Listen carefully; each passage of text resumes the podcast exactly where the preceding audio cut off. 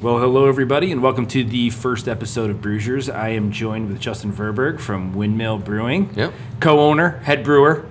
That's exactly right. I had a little bit of like a uh, rough start on that one for the uh, Facebook Live, but I think it was because the Requiem for a Meme, the 11 percenter, was hitting me right away. yeah, we started with these were full before we shot the promo. So yeah. Uh, so thanks for coming on. thanks for having us. First annual episode ever. Is that? Is, I don't even know if that's real. Annual. I would hope they're more than annual Yeah. episodes, well, right? We've been doing a lot of them, but this is the first time that we've had this. Okay. So I don't know how to even approach it at this point. Just you see where it goes. That's the windmill model, you know. Screw it. Just Screw see what happens, you know. Fingers crossed. Uh, we've got uh, so just for people to understand, we're in our new studio, new offices, and uh, we've got uh, a little bit of a, a packed house here. It's about five people, um, and we've got lights. We've got the whole thing, and this is the first time we're actually trying to do this legit. We've got uh, the OBS software going strong. We've got the split screen, so hopefully it all works out. Thanks for being the guinea pig. All right, no problem. There, there was no reference material beforehand. Usually I like to listen to a podcast or something before I'm on it, which has happened like twice. But you know, it's just sounding like I'm a professional podcast guest or anything. Two's but- better than none. right? Absolutely. Yeah, the last one, last podcast we had uh, came to our brewery and just like plunked down in the back, and I had to like turn off all the glycol chillers and stuff because I mean, back of a brewery is pretty noisy and stuff. Oh, yeah. so just to get it quiet enough to a level where we could actually hear ourselves talk. So that was pretty fun too. Cool. Well, um, again, thanks for coming on. And I think one of the things I really wanted to kind of go through with this podcast is just to kind of document the explosion of this area. I think that was really my motivations behind starting it because um, it's just it's very rare to see the level of amount of breweries in one specific geographic area as we have. It's crazy, and it just the the how many of them started in such a short amount of time too is uh, clearly there was demand for it. I mean, it's I don't think we've lost any of them really at this point. I think there was maybe one or two casualties, but percentage wise, that's not terrible. No, and so, so, it's been really well. you're now you're here to promote the three year anniversary of Windmill, which is a lot of time in a small business. Exactly. So, how did you get your start for the most part? What, how did how did Windmill Brewing come together? The, the windmill brewing story. it's, it's been been retold and retold and honed over time. But I basically started as a as a home brewer, uh, kind of like a lot of other brewers, I guess. And uh, I would go to Floyd's uh, during my graduate classes at Purdue Cal, now Purdue Northwest. I'm still getting used to that, but uh, Same. we would go just close Floyd's down after after graduate classes once a week, uh, and just you know drinking, you know OG Floyd's like Gumball Head and stuff like that, and just talking like what what would it take to do this, you know? So me and a couple other of my graduate school buddies would get together and read books on it, talk about it, started buying equipment, started homebrewing. um, just started on my parents' stove with an Irish red recipe. Um, So Irish Red was your first one. Irish. Red. It was a kit. It was Oh, yeah. liquid malt extract. Um, our one of our favorite beers from Floyd's at the time was Brian Boru, which is a beer they don't make anymore. I still have two unopened bottles of it, which are probably horrendous at this point, but just for posterity. Um, so that was kind of what we were chasing. You know, we were trying to go for this, you know, aggressively hopped, um, nice honey sweetness on it, Irish red ale, um, because it was a seasonal for them. So we thought, all right, we want to make this year round, or at least have the ability to make it year round. And we made it. Um, we put a bunch of honey in it. Honey ferments really hot and fast, uh, and you basically just get a, a lot drier product without a ton of the sweetness that you would expect from honey. Uh, we dry hopped it with Amarillo and stuff, which is kind of Floyd's signature, and uh, we were okay with it, but it wasn't great. It wasn't Brian Boru.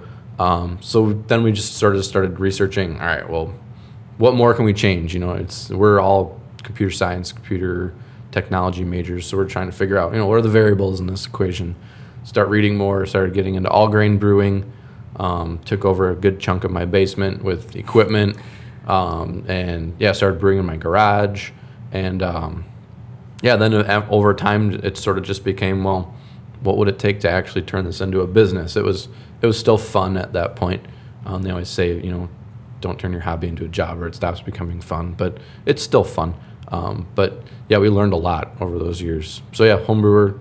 I So how long how long did it take you from to go from kit? How many brews did it take you to go from kit to all grain? like two or three. I Really? think So we realized. quick. Yeah, we realized real quickly that um, you know we were doing. I think technically it was a partial mash was our first. So it was a lot of liquid malt extract, but then you were you were steeping some grains in it and trying to get some flavors up. But we knew right away like we wanted to have complete control over the the mashing process with the temperatures, grains, all that stuff to get the mouthfeel and the color and stuff we were looking for. So yeah, that didn't take that wasn't a long long jump for us. We we jumped right in, um, and yeah, that one too. We figured that out I think relatively quickly, and. Uh, was your all grain rig? Was that just kind of thrown together, or was that something you put a little money into? It was a typical homebrewing all grain rig. It was nothing fancy. You know, now homebrewers nowadays I think spend as much equipment as, as Windmill Brewing did on their first Oh, like, yeah, commercial sized brewing system. I see these guys coming in. They got you know temperature controlled stainless steel fermenters and rims, mash systems, and all this stuff. I mean, we basically had a, an igloo cooler we bought from Home Depot with a screen in the bottom which you know it works great. I mean, just pretty much the same concept. Um, but yeah, the homebrewing equipment recently has gone crazy. Um, we didn't have any of that fancy stuff. I think the fanciest thing we had was a 20 gallon Blickman boil kettle, Really? uh, which we still have at Windmill and use to this day if we're cooking up fruit or something like that for a beer. We still use that. So that's probably one of the original pieces of the system. And I have our original five gallon pot that we used on my parents' stove Awesome. upstairs too. We'll use that sometimes though. It's uh it's pretty battered and bruised at this point. it's kind of cheap, so it worked out. so, how many brews go into the all grain before you start to get the idea that this might be a fun business to be into? Probably 15 or 20, uh, not a ton. Um, Man, was- that's really early. yeah, that's, well, I that's mean, we- crazy. We uh we would bottle it. We started kegging really really early because I was not happy with bottle conditioning, which is a lot of homebrewers will just you know you The sort worst. of priming sugar, bottle it, and pray. Yeah. Uh, and but you have no control over.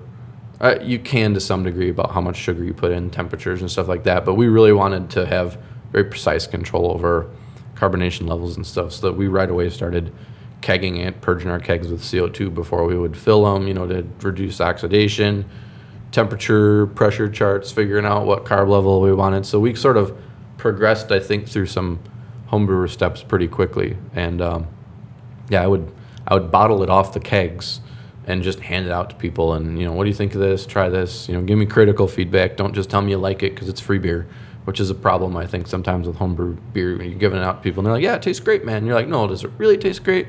Are you just happy I gave you free beer? uh, so and most people said, And you're yeah, this- staring at people as they're drinking the entire Yeah. thing. okay. All right, no. Yeah. Um, but people said like, no, legitimately, this is really good. So we I, we had some like a black IPA and a double IPA. Uh, we entered a a barley wine and crowned it a home homebrewers competition once. I like to tell the story because uh, it's it's kind of funny. But we uh, we entered a barley wine in it and we won silver medal. Uh, and there were three entries in the category, so we weren't the best and we weren't the worst. Um, but it's always fun for a while walking around like we got a silver medal in the Crown Homebrewer Invitational and stuff. You know, you don't have to always tell the part that there were three entries in that category, but That's awesome. um, that told us, you know, we were kind of on the right path. And the feedback from the, the judges was actually pretty good on that. So, yeah, at, at that point, I just got really busy with life and work and kids and stuff like that. I'm married with four kids at the time. So we kind of took a break from homebrewing for a while because I just didn't have a ton of time to do it. Uh, moved from Lansing to Dyer. Uh, would homebrew occasionally in my garage um, with some friends and stuff. And I would always see the building for sale when I would come home uh, from the city. I'd be sitting on Route 30 in that terrible traffic coming Horrible. over that, that bridge in Lynwood there, which wasn't a bridge at the time. There were still train tracks there that you could really get hosed on sometimes. And uh, I would just sit and look at the building that had a big for rent sign hanging in the front. Thought that'd be kind of a cool building for a brewery. You know, it's right on Route 30. It's really close to my house. It's big. It's zoned as a sort of special use industrial area. So, you know, the, the hospital takes up a lot of parking on the street. But if we're going to be open at night, not a big deal.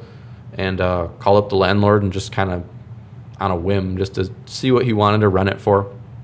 And well, what do you want to use it for? And I told him, and he was really on board with us. Helped us out a ton with, you know, zoning, and he let us pretty much do whatever we want to the building. He said, Awesome. just just don't break it, you know. And, and uh, so we tore out wall. It was pretty much gutted when we got it, but um, yeah, the front was a showroom for a garage door company with like a drop ceiling and some old blue like carpet.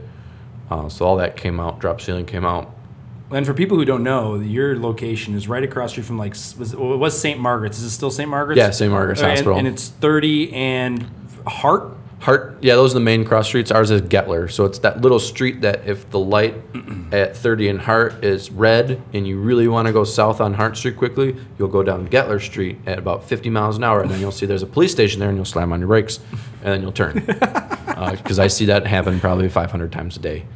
Um, but yeah, that's Gettler Street is the street we're on. So uh, there used to be a little florist shop next door. It's just an empty lot now. Cool. But- So what was like what was the first beer that you were homebrewing that you're like this one? I mean, I know you're talking about your silver medal one, but which one was it like? We can take this one and make it something. At the time, it was uh, we just called it Pale Dutch Boy, which was an APA, which is still a beer we make. Though the beer we make now is nothing like the the beer that was. So it's evolved. It's evolved. Um, it was originally just a classic American Pale Ale, uh, Simcoe, Mosaic, Motueka hops. Motueka, you don't hear that one very often. No, it's a New Zealand hop. It's really Yeah. fun. We've we've thrown that in a couple of our beers, um, but I really like that one. So we originally kind of devised it as just you know a clear American pale ale, um, and that's what we we that was one of our beers we launched with, and uh, it's sort of evolved as we've gotten more into the hazy style. We changed up the grain bill, still same hop combo, but we hop it a lot more aggressively and at different times. So it's sort of the the hazy cousin of what its predecessor was. But that was the first one um, that I used to homebrew that people really liked. And then we did a, a Belgian wheat pale ale, which was, I think it, we kind of originally based the recipe off a gumball head clone, but then we fermented it with Belgian yeast, so that was really fun. And then we did a uh, single, double, triple, which is another beer that people ask us for a lot. And we haven't done in a while, um, which was a, we came up with the name before the beer because I'd tried a Belgian triple, and then we just thought single, double, triple, haha, like and uh, so the idea behind that was a single hopped double IPA style Belgian triple. Nice. So it's hopped like a double IPA. It's fermented with Belgian yeast. Its is alcohol content is the same as a double IPA or a Belgian yeast. And then we want to do single hop on it, so we could sort of change the hops up over time and highlight, you know, Simcoe hops or Centennial hops. Uh, and we did Citra hop version of it one time. How was that? And that was probably one of the first beers that really put Windmill kind of on the map. Uh, that was the first one that people would come in and be like, "So I hear you got this like Citra Belgian double IPA," and um, yeah, that was probably one of the first beers that we packaged and people would actually like get really excited about. Wow. And this was long before hazy IPAs, I think, were even really a thing. Well, that Citra Burst was an awesome one. Yeah, I that was my first one the fad that I really enjoyed. Yeah, and for a while too, those hops were like crazy expensive and hard to find because every basically every other brewery, and I think this is kind of what helped sort of our success is every other brewery was trying to make a zombie dust clone at that point. Mm-hmm. So like, cool, let's buy as much Citra hops as possible and make a you know Citra American Pale Ale, and it was like we didn't want to do that because we'll just go up the road and buy zombie dust if they had it at the time. Now it's pretty easy to find, but like we don't want to just replicate that. Like let's put our own spin on it and try something a little different. So that was where we came up with the the single, double, triple thing. I think people responded to it really well. They they thought, oh, cool, this is something different. You know, not just another Citra Pale Ale. Oh yeah. Well, let, let me ask you this: How, I know we were talking about the one, the first one that puts you on the map, but um, from a processing side, where does where where how was the transition from all grain home brewing into now commercial grain brewing, and how does that work out for you? So we bought uh, One Trick Pony's old brewing system, which is a, uh, a psycho brew system or style system in the industry, and it's essentially a really large home brewing setup. Uh, there's 65 gallon pots uh, with a you know hot liquor tank, mash tun, boil kettles. So really just scaling the recipes, which is literally clicking a button in the computer software we use and saying I want you know 65 gallons instead of 20 gallons. Um, it, it, that was pretty much it. Um, and then we had uh, eight barrel fermenters that we could fill up, so we'd have to brew four times to fill those because 65 gallons is about two barrels. Wow. So those were long, awful days, um, which we kind of look back on now and laugh. Like I can't believe we used to do that, and you know I can't believe we used to make beer on that system and not not die. Um, but the the transition was really easy because it was it was almost the same setup as I had in my garage, just bigger. Um, yeah, and with pumps and other fun things. And I had you know glycol jacketed fermenters and stuff, so we could control the temperatures a lot easier, keg it, uh, carbonate it a lot easier, things like that. But Well, yeah, the learning curve wasn't huge. It's interesting you say that because um, one of the things about upgrading equipment is all about making it easier and faster. Right. Right. Yeah. And so that to have not have like that big of a learning curve, especially with that level of where you guys were in an experience, is really fascinating. So it kind of came easy. Yeah, and I, I always tell people too, like we have no idea what we're doing. We're just sort of learning as we go along. So we've since upgraded to a bigger uh, nine barrel electric fired kettle, bigger mash tun and stuff. Um, we started with a two head manual filling canning line with a manual seamer. You need to crank the can up into it and it would seam it. Um, and we just upgraded to a three head automated system that we bought from 18th Street. That's all you know pneumatic and valves, and you basically push cans in one side and it spits other ones out the other side. So learning the manual system was kind of fun, getting us into you know how do you package beers, how do you make sure the seams are right, how do you make sure it doesn't get oxidized in the process, learning how to fix that when it breaks. You know, you open it up and there's just wires and solenoids and all that inside. Um, now this new system too is just sort of a, a bigger, faster version of that. So, you know, same concept, just bigger and faster, and it takes a 10 hour canning day down to about two hours. Awesome. So it's all really just about saving us time. Oh, yeah. and that's really what the brewing industry is. Is you're constantly just, you know, looking to that next big capital expenditure. Right, like right now we're looking at, you know, all right, we're going to need bigger fermenters soon. We're topping ours out at nine barrels and just making a mess on the floor and just kind of dealing with it at this point. But you know, we're looking at 15s or 20s, doing double batches now that we got this faster canning machine and just constantly working towards that next big purchase. And I've heard from bigger breweries too, like that that just never goes away. You're just constantly Oh, yeah. saving up money to spend on something to make more beer and It's like you're always make more caught in the money to- startup. Yeah. Startup phase. yeah, and just doing it sort of, we're really kind of conservative on it. Um, you know, I like to try to find used or uh, old equipment and sort of repurpose it. All our, I think everything we've bought at this point almost is is used that we've found from other breweries or Craigslist ads and stuff like that. Our boil kettle's an old dairy tank. Our mash tun's an old dairy tank that we just converted for our use and saves a ton of money. New equipment is really expensive, and you have to Oh, wait yeah. a really long time to get it. Oh yeah. I think we just bought two of the first new things we've had at, at Windmill. We got a new pump finally, uh, and a new glycol chiller. Those are the two things I think we've bought new. Everything else has been secondhand. Crazy. Yeah. Did you guys start canning, or did you guys start off as pretty much a tap room? We started off taproom kegs, uh, did a little bit of distribution with the kegs, but mostly just tried to focus on the taproom. Uh, got the canning machine, started doing just taproom can sales. We wouldn't distribute anything because we would. We were still primarily keg based, taproom based Sure. and um, and that's that's sort of shifted now where we can pull a couple kegs for the tap room. Everything else goes in cans and then just goes far and wide. And now the our our cadence has sort of picked up to the point where we're able to keep that going. Because for a while it was you know you only got the tap room, so you got to kind of stock that with kegs and let those go through because it took us so long to brew four times to fill a fermenter. And that was at the time it was you know, when we opened it was pretty much just me in the back or some friends you know if anybody would stop by and help out. But um, that was pretty hard. Now we got five employees and we Awesome. got packaging cellaring extra hand for brewing. So all that stuff yeah it just sort of builds itself over time. Awesome. Is the does the windmill name come as a nod to your Dutch legacy? yeah. So me and uh, scott vandergreen the other owner are both dutch you know from lansing south holland area Oh yeah. went to Illiana and all that stuff. So that's sort of a nod to that. People people ask that all the time. They're, they're like, I assume it's because you're Dutch, and we're like, yeah, it is. You know, like it, you look back and you're like, it wasn't super inventive, but you know, it, it makes sense. And It pe- works. People get it. And around here, there's everybody knows kind of the Dutch presence in the area, so it makes sense. Oh yeah, I married into the Dutch community, and I it was eye opening. It was Yeah. different. uh, a little, a very loyal base, and it's very um, inclusive, which is really cool. Yeah. you know. Yeah, Um, it- they'll welcome you in and stuff, and it, we're not super good at being like very friendly to outside. Like if you married in, like you're good. You know, Yeah, you're yeah, basically yeah. you're Dutch by association there. But I think we could work a little bit on you know being a little bit more open. It's kind of a kind of a tight knit group sometimes. yeah, I told Amber jokingly when we were getting married that I might have to change my name to Van Miskowski.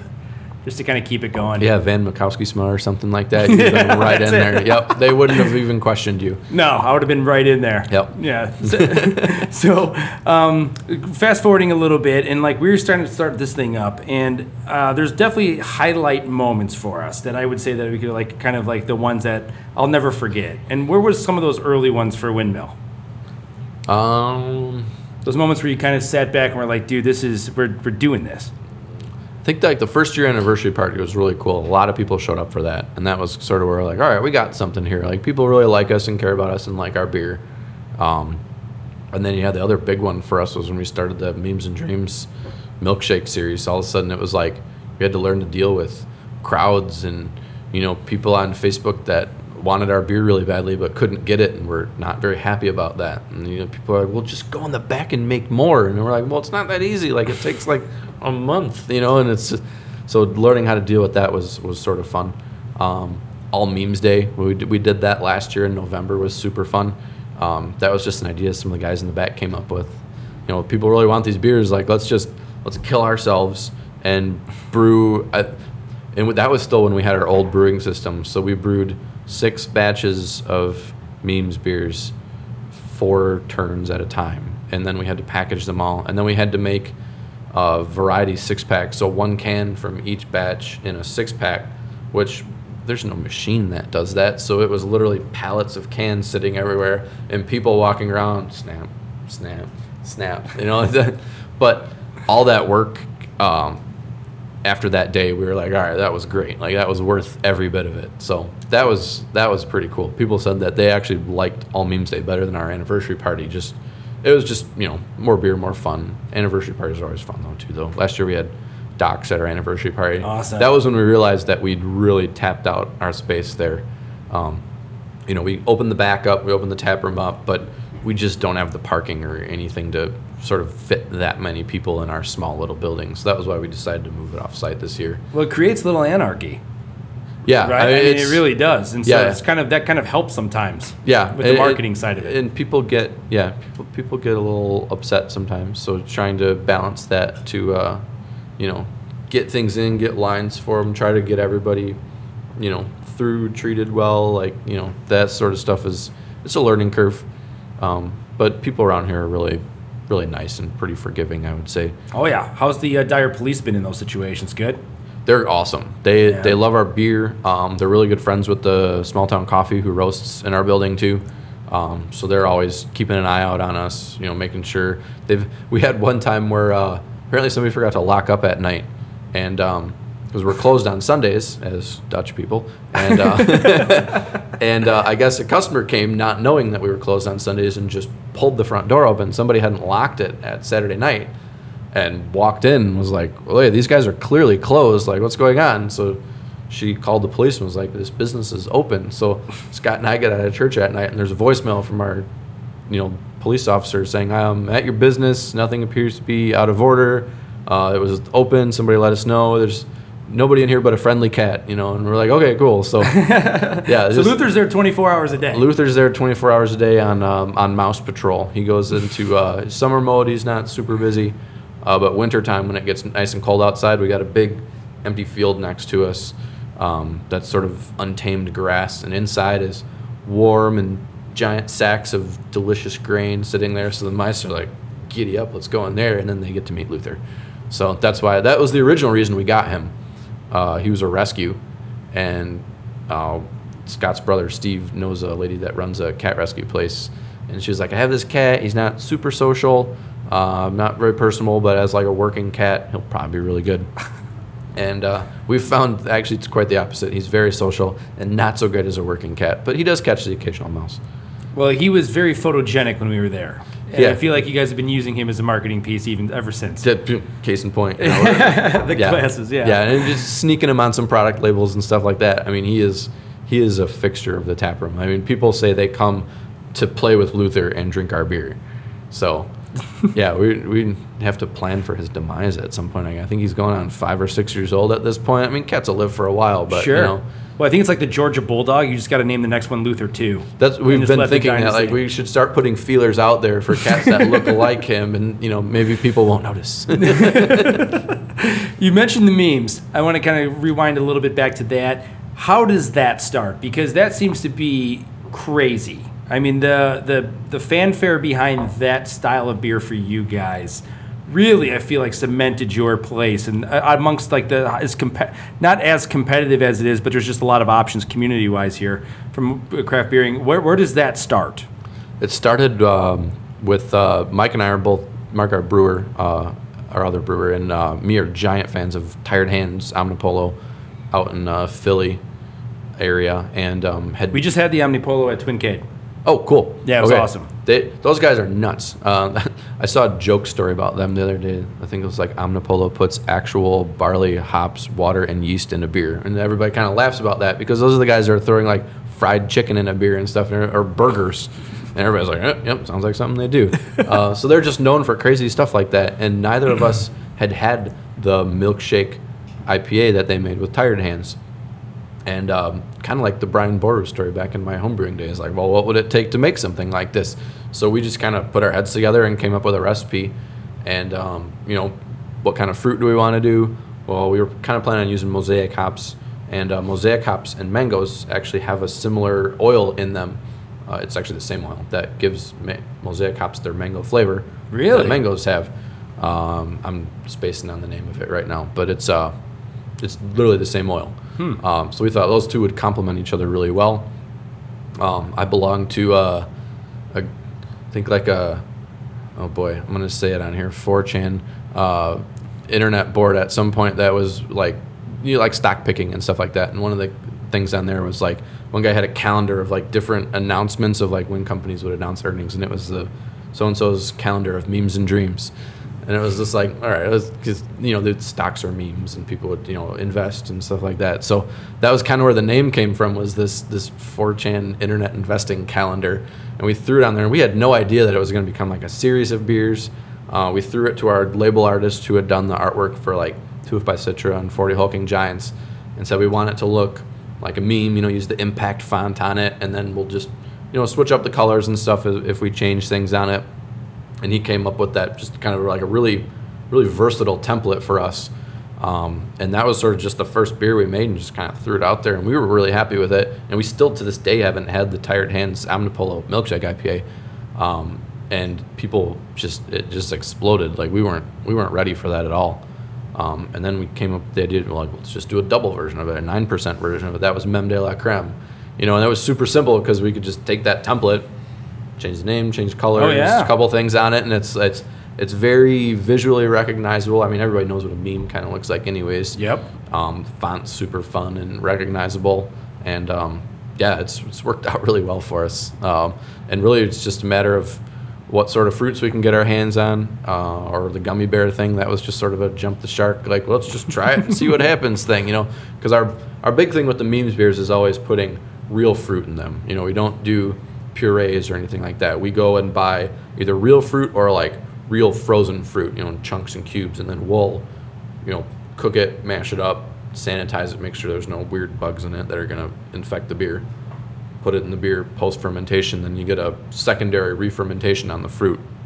And we just feel that throwing the, skins and the stems and all that stuff, you just get a little bit of extra extra flavor out of it rather Sure. than just dumping in, you know, an extract and stuff. And those have their place in the brewing industry and lots of people use them to great success. But that's sort of our thing with these is we always want to try to promote the, you, you know that we're using real fruit. And it takes a lot of extra time and effort and gives us a chance to fire up that 20 gallon Blickman kettle that I was talking about earlier too.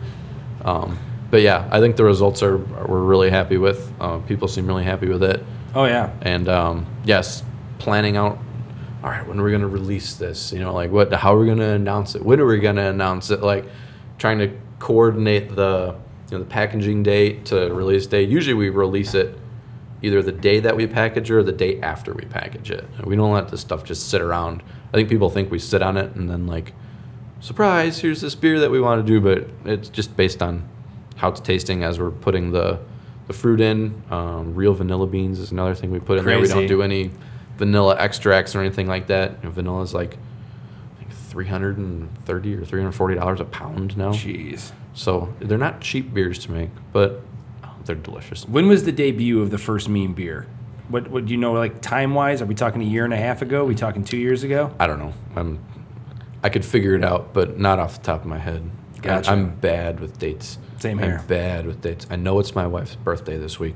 That's. That's the one that I always have to really remember, and my mom's birthday. My wife and I are both August 13th, so I have no problem with that. yeah, I, I actually forgot my newborn daughter's birthday like two weeks ago. Oh wow. Yeah, and that's been eight weeks, so I'm with you on that. I have that you'll go into CVS or something for prescriptions for one of your kids, and they're like birth date, and you're like, uh, and they always feel like, man, they're looking at me like, what a terrible parent this guy doesn't know his own kid's birthday, and I'm like, well, there's four of them. Like, come on, I'm having a hard time keeping track of these. So, yeah, it's dates are hard for me to keep track of. How's four kids?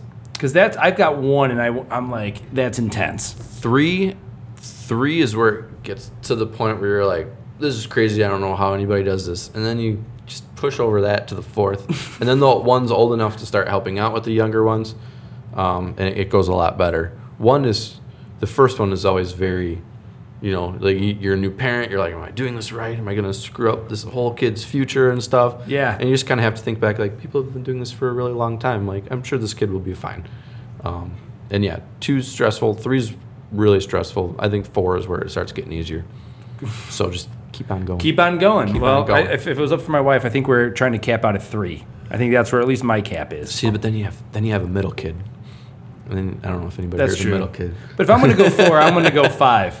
I'm going to get a basketball team together. There you go. At least a starting five. Go for it. Yeah, I mean, then uh, then like uh, essentially, if you get to nine, then we're getting really crazy, right? Yeah, then you're getting into uh, you know Dutch Reformed people levels of, of Yeah, yeah. reproduction. You know, you get fill the earth. You know, So, uh, getting back to the windmill stuff for a second here. Um, that so took a really weird segue. It did, it did. That was a sidebar. Yeah. Josh, you're gonna have to maybe edit that out. No, I'm kidding. Um, but so when it comes to like the legacy of windmill, where do you see it kind of going, and where do you kind of want people to kind of know you guys as? I think since the start, we've always just been kind of t- to promote um, different beers. Um, you know, not not just run of the mill. Like we we really bucked that Citra APA trend. For the longest time, we didn't want to brew an IPA. People would walk in and look at our board and be like, "No IPA," because they just expected that. We have some little manifesto on our website about like you know craft beer and IPA are not synonymous.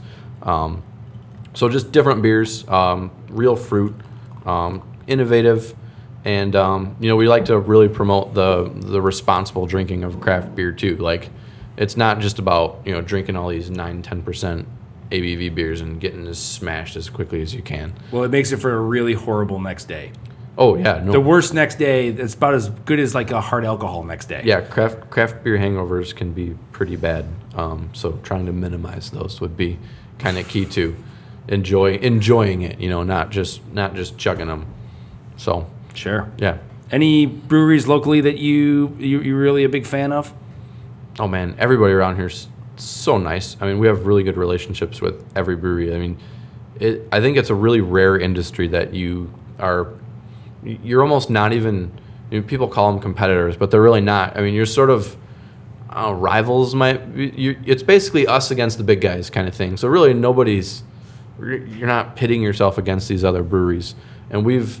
You know, any anytime you're in a pinch, you can reach out. I got a list on my phone. You know, probably hundred people long at this point of like, I got a question about packaging. I got a question about glycol. We're short on can lids, you know, and, and vice versa. People call us. You guys got extra PakTechs. We're running out today.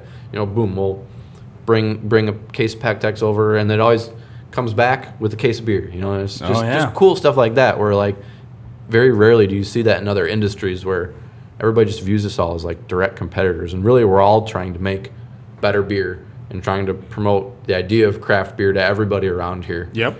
and um, you know try to get people away from you know the now the, the big problem is like fake craft beer you know where like these bigger breweries are buying up breweries and promoting them as craft so that's why the brewery association came up with that independent certified stupid upside down bottle i don't know if i'm allowed to say that uh, disparaging remarks against the brewers association but like you look for that when you you know either buy beer or look on the door or the tap room or something that certifies it's a independently owned, you know, local business. It's not, you know, some brewery that's standing this themselves up that's really owned by Anheuser Busch or something like that. So that's something that the industry is kind of standing up against, and everybody around here too is has been really awesome. Sure. Well, they, that's one of the things that really brought us to it, which I loved about it the most. Is when I was homebrewing, I don't know, seven, six, seven years ago, it was one of those things that was just amazing and how infectious that energy was. I mean, you would talk to this brewer, that brewer, this brewer, and they were all. It was all about tips, and it was all about helping each other. Right. Um, and the market share for like the domestic beers was so great that it didn't like everyone needed to kind of chip in to kind of like make a dent in it. Yeah. You know, and I think that mentality is really stuck. I think it's we were talking off air here a little bit about the uh, this area in particular and the different waves of breweries that have come around. Yep. And it'll be interesting because I think uh, we were talking. There's that first wave of, of course, Three Floyds that made it kind of really popular. Which I didn't know. Did you know Crown Brewing was the Three Floyds of this area hundred years ago? I I knew that it was a historic name, and that they had it, they had kind of taken that over at some point. I didn't know that they were that big though. huge, and it was in Crown Point. Um, and they were just bottling a ton and just sending it out across the Midwest. Wow. And I don't know what the demise of that was by any chance, but um, maybe that's what we'll get on the Prohibition then maybe. Maybe. Okay. Maybe. Um, so that's crazy to think about. And then, um, so, but we have the Three Floyds one. Then we have like that Crown Brewing, that Figure Eight, and then that third wave, which you said you're kind of a part of, right? Where you're just that. I'd say 18th Street was. I remember the first time I tried it was like this Crown Beer Fest, like 2013. Okay. You know, or 2014, and it was Deal with the Devil was like my first one with that one, which is I love that beer. And Still. you were like, "Whoa, what is, this? Exactly. Yeah, it was like eye opening, and then it really started out our craze with like, let's start brewing, let's have fun with it. We just reached a point which uh, I think all homebrewers reach is like, is this a hobby or is this a or is this a profession? Yeah. Because the the, the upgrades in price start to get kind of out of control Yeah. a little bit, you know. And and the other thing that they don't tell you in homebrewer to pro brewer transition school is running a brewery is a it's a business and it's a it's a highly regulated um, it's a it's a difficult business. You know, you can't there was a time when you could be a home brewer and make good beer and start a brewery and probably do okay. Um, but with the saturation around here at this point, it's it's tough. I mean, the equipment is very expensive. Um, the taxing and the reporting and all that stuff, you got to be on your game with that stuff, or the- government will sweep in and shut you down. Really? So there's a lot of auditing going on. Yeah, yeah, That's I- interesting. Like our, I think uh, after our first year, we got randomly selected for an audit by the Indiana State Excise Department, where it's like they want to check your production records to your tax records and make sure everybody everything matched up. You know, and that was another cool thing where uh, someone from the industry kind of pitched in because we get yeast from Floyd's occasionally.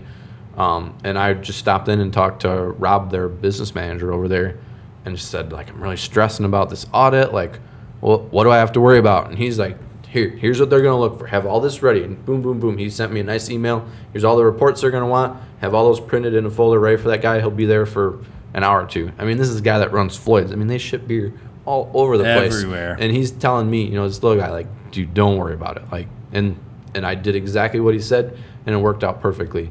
Like, that was just such a cool Awesome. example of how somebody in the industry with, you know, way more experience than I could was just like, I got you. Here's how you do it, and helped us out, and it was very, very not stressful. It was awesome. Crazy. Yeah. Do you? Where do you see the craft beer industry going? Do you see the next fad around the corner? I, I'm kind of interested to see. I think everybody who, it's funny. Like er, there were like IPA holdouts for the longest time. Then everybody jumped in on IPA. Now you got sort of the New England style thing, and like you know you got your traditional guys. Are like we're never gonna brew one of those things, and now everybody's kind of jumping in. So it's just kind of where's the where's the style gonna go? Where people's palates gonna go? For a while it was how many hops can we slam in this bomber? You know, call it a double, triple IPA, and people drink it and melt their teeth out. And now it's like, you know, how how much hop aroma and flavor can we get in without the bitterness? And uh, yeah, it's you know, I think sours are still kind of an up and coming thing. Uh, we got you know sour note dedicated sour facility up the road.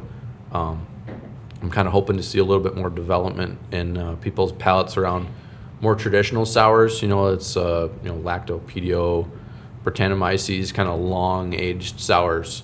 Um, Oh wow, which That'd are very awesome. hard and expensive to make. Um, and don't always turn out. But Well, can you talk about the toll that making a sour takes on your equipment? Uh, it's, I mean, it's it's kind of depends on the brewery. Um, a lot of places will do. Some places go as crazy as Upland has separate buildings that they do everything in. We don't. We do mostly kettle sours, you know. So I'm not saying that we're big on that. We have a couple wilds going right now that we did wild caught yeast from the air that's fermenting, um, and then our fruited sours are just kettle sours. So you're just pitching lactobacillus in there and then letting it sour, then boiling it to just kill all that off, and then fermenting it like a normal beer. Gotcha. So it's it's kind of as much as you want to give it. You know, if you're a sour facility, then you can pitch all kinds of cool wild bacteria, ferment it in these, you know, foeders and oak barrels and stuff like that. Um, Transient up in Bridgman is doing amazing stuff with that kind of thing up there.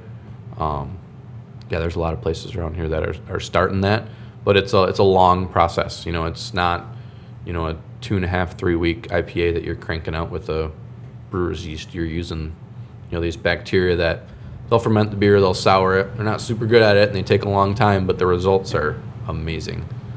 So that's something I want to see us get into a little more. Um, Cool, But wow. it's just yeah, time consuming, and again, more more equipment, more capital. Oh yeah, yeah. Well, that sounds like you're right around the corner of that. And we haven't we kind of touched on it in the beginning, but I'd like to kind of touch on it one more time. The three year anniversary. What does that look like? So we're hosting it offsite, um, so we can have guest drafts this time. Um, we're inviting a bunch of the food trucks from the Northwest Indiana Food Truck Association. Uh, we've been super good friends with them. Uh, Juan from Sizzlebox, if you ever had Sizzlebox Oh, that's great. food truck, Great guy, Uh, too. He was one of our like when we opened. We've never had food. Uh, we still don't to this day. That's somewhere else I'd like to go. But he was like our original food truck. Um, we had a friend who showed up for a while and like smoked pork shoulders and stuff in the back, and then Juan kind of came in and started doing cheeseburgers, and he's got his, you know, um, that Chicago style deep dish uh, grilled cheese that he makes and stuff. And he was like a windmill staple for quite a while, and then he got snatched up by I think there was like a, the Griffith Summer Farmers Market or something like that on the days that we always wanted him. Um, so we'd lost lost him over there, but yeah, getting to work with those guys, and they've banded together as like a really neat little food truck association, and they'll do festivals and stuff. So we thought, what better event to highlight Northwest Indiana food trucks than our anniversary party? So there's gonna be a bunch of them there. Um, guest taps finally, something people ask us for all the time. So pretty much any any brewery that we've done a collab or business with or something like that with Northwest Indiana, with a few exceptions, um, is going to be there. Um, not Devil's Trumpet, as I mentioned earlier. Not because, but mostly because I forgot to ask them. Um, and and uh, 18th Street, Wild Rose, uh, New Oberpfalz. Um, it's it's going to be awesome. I, I can't wait for it. I know it's one of the events we were looking out for this summer. And the other one I'm look, really looking forward to is the, I think it's the weekend right before Labor Day is the Burn 'Em.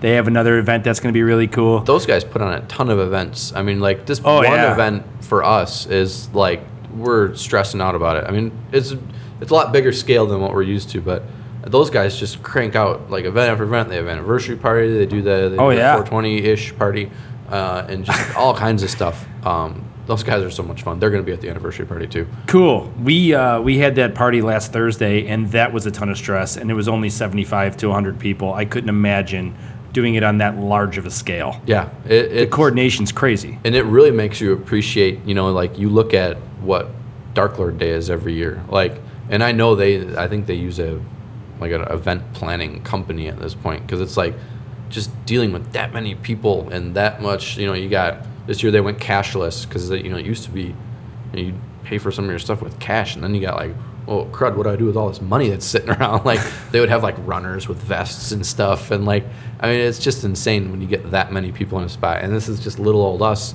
in a park with like five guest breweries and some food trucks, and it's like we're talking about having to we had to apply for a liquor permit, we had to get porta potties, we had to get fencing, we had to get approval from the town. We're having two off-duty police officers for security.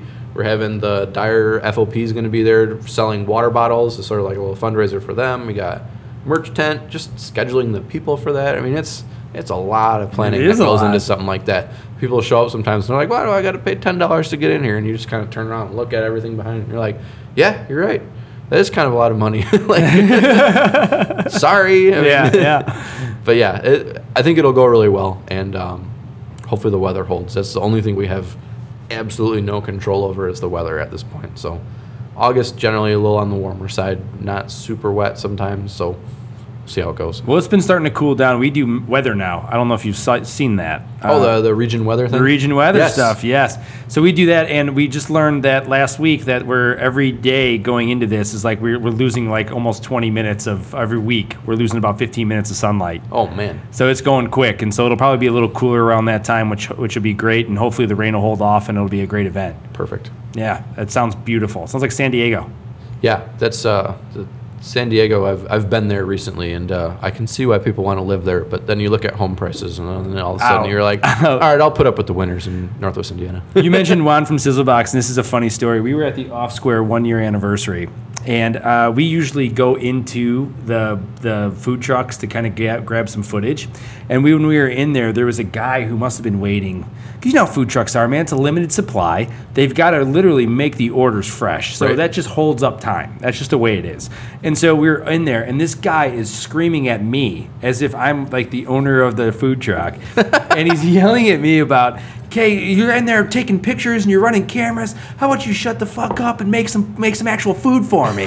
this is like this whole thing, and like all- me and the Sizzlebox employees, I've never met these guys before. We're all sitting there just like, what the hell is going on here? Guy ends up just like, give me my money back, I'm out of here, and then turns around and just writes him a shitty Yelp review about the whole thing. Oh, don't get me started on Yelp. Unbelievable that someone can just write that stuff. It's uh, it's crazy, and so it, it was like that's so I saw I saw Juan because he was not there for that day, Oh, and wow. and then I saw Juan at the Pints in the Park event, and we were I was in the truck and he's like, "Were you here for that?" Because now it's become like a real thing, you know. Um, but the food truck the food truck scene is so fascinating to me. It, there's something about buying food out of the side of a truck. I don't know what's so cool about it, but I mean, like you can see the kitchen. The people are always really friendly. The food is always really innovative, um, and that's why I think for our anniversary party, I think it's going to be really cool. How many do you have coming? I don't know at this point. Um, the number keeps changing because some people drop out, some people add. Uh, I think it's like seven. I want to say, and they're not all. They're not all like food trucks. Like we got one that's uh, like bubble tea, one that's cupcakes and desserts. So you're gonna be able to show up and not just get like you know eight iterations of cheeseburgers and hot dogs or stuff like that. I mean, it's there's a lot of different things. Um, I can't wait for that. Um, is it that same food truck alliance? That whole group? Yeah, yeah. Northwest Indiana Food Truck Alliance. Cool, cool. Yep. Well, looking forward to it. Is there anything you'd like to kind of leave our listeners with? No, uh, just uh, pl- please come to the anniversary party. we got to come. pay for the porta potties. There's a lot of them. You won't. Hopefully, there won't be lines. Awesome. Well, Justin, thank you for coming in for the first episode ever. Thanks for having me. That's fantastic. And then uh, go to the anniversary party. Check that out. Where can they find you? Uh, on Facebook, just look up Windmill Brewing, and uh, there's a link on the event page there for our anniversary party to buy the tickets, and all the other info's on there as well. Awesome. Does Luther have his own pages? Luther does not. We've debated it uh, because there were people that were starting to get a little upset when we were doing like cat pictures all the time, and they're like, "Hey, how about post some pictures of beer?" Um, so he does not have his own page yet, but I should do that. Yeah, it'd be a good cross reference. Yeah, maybe get him a Snapchat account or something too. That'd be cool. well, thank you for coming in. I know it was a little bit of a drive from Dyer, so I really appreciate that. Not too far. And next week we have Chris from Devil's Trumpet, so we can have that conversation. awesome. Cool. well, uh, thanks for listening, and we'll talk to you next week. Cheers.